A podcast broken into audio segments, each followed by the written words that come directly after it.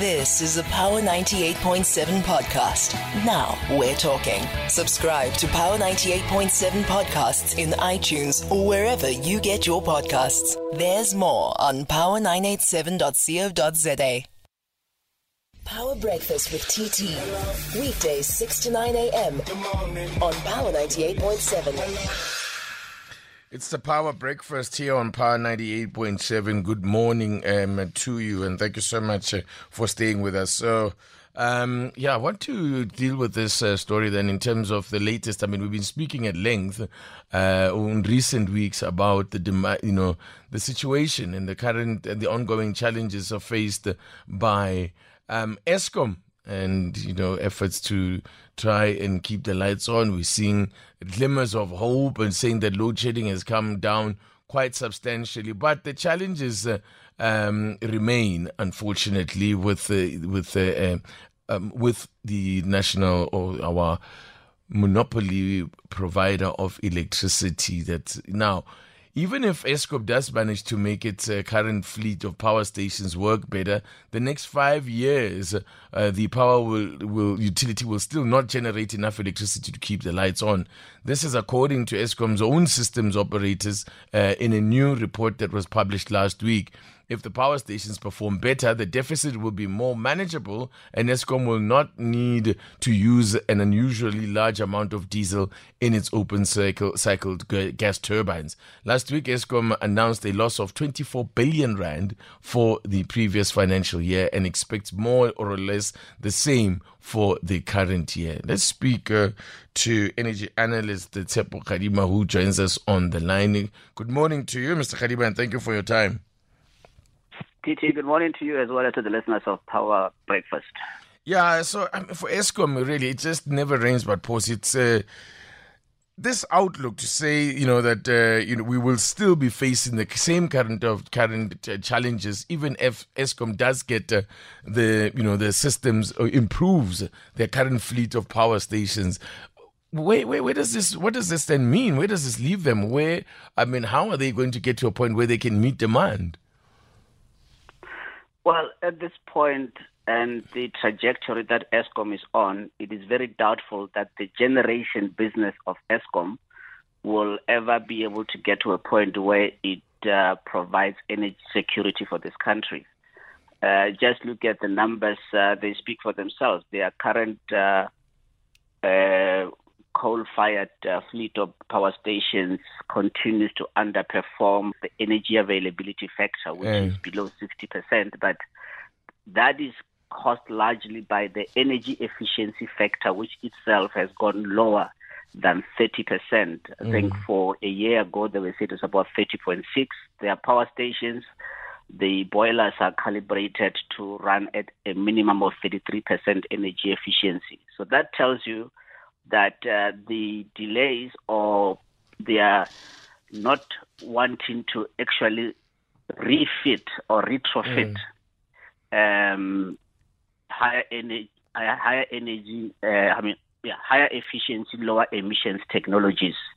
In turn, means that the system is going to be more and more unreliable.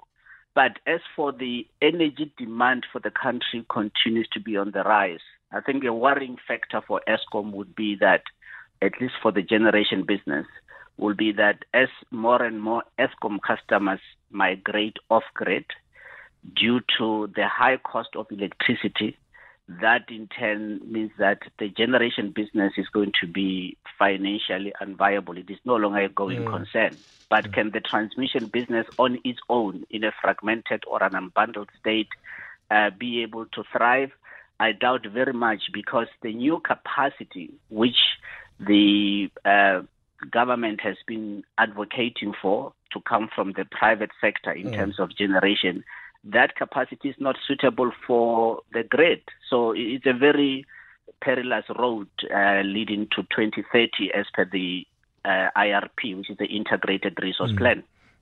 What is also of concern is that increasingly you're going to get your larger users and your industrial users of electricity moving away from uh, Eskom and moving towards generating their own capacity, which then just leaves, uh, uh, you know, the, largely Eskom to supply the consumers. And we all know the, the challenges there with uh, the amount, the levels of debt amongst the uh, consumers that are supplied by Eskom?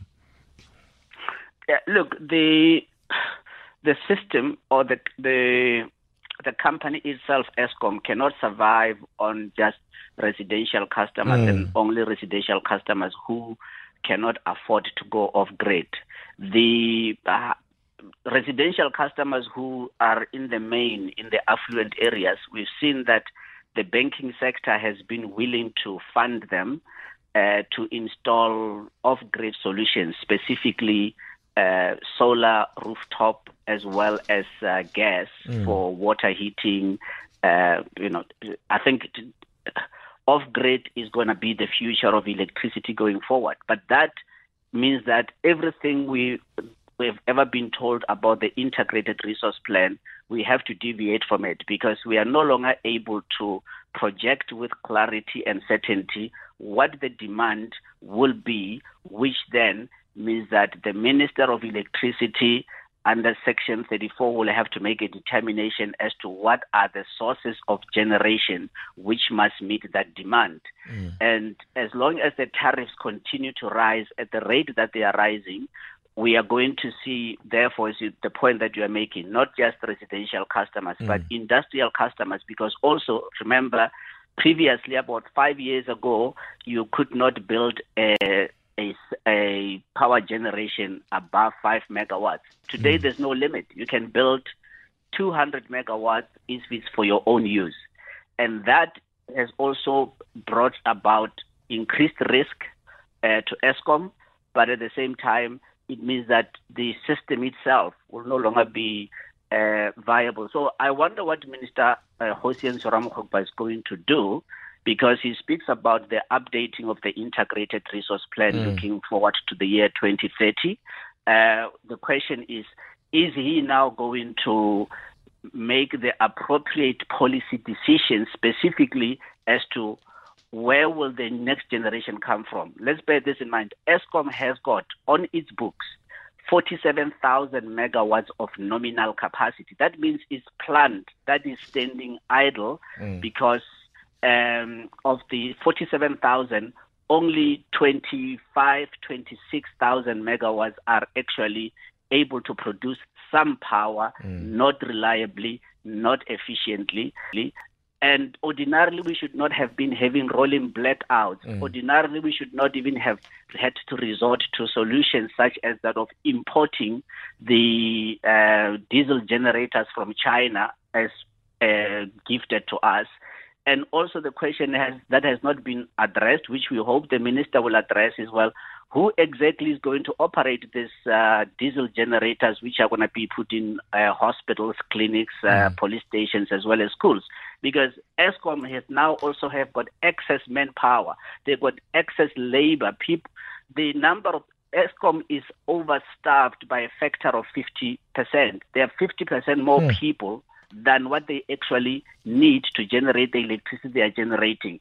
And as long as they delay to then deploy that personnel to provide off grid power. So Eskom itself needs to compete. That's my assertion. They need to compete mm. with the independent power producers following the unbundling, which is now going ahead. It means that the Eskom generation business must uh, move away from running only baseload uh, uh, coal-fired power stations, but it must also go into off-grid uh, alternative installations such as solar, such as gas, in order to be able to survive. Other than mm. that, the more migration we are seeing, because okay, the tariffs now are above two rand fifty cents per kilowatt hour, including VAT. Right. But with the off-grid installations, such as a hybrid of solar, rooftop solar as well as gas, mm. you will get a, a, cost of around one rand sixty cents. The numbers speak for themselves. So Eskom cannot retain the mm. much-needed customers that they have had. So no ma- amount of bailout, even to reduce the debt, is going to save Eskom going forward if they do not inherently change mm. the system as they currently are operating it. Tshepo Kgadima, thank you so much for talking to us. I appreciate your time.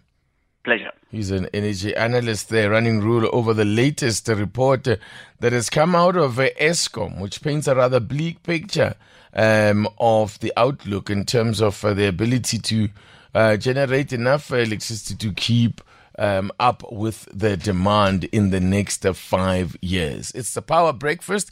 You've been listening to a Power 98.7 podcast. For more podcasts, visit power987.co.za or subscribe wherever you get your podcasts.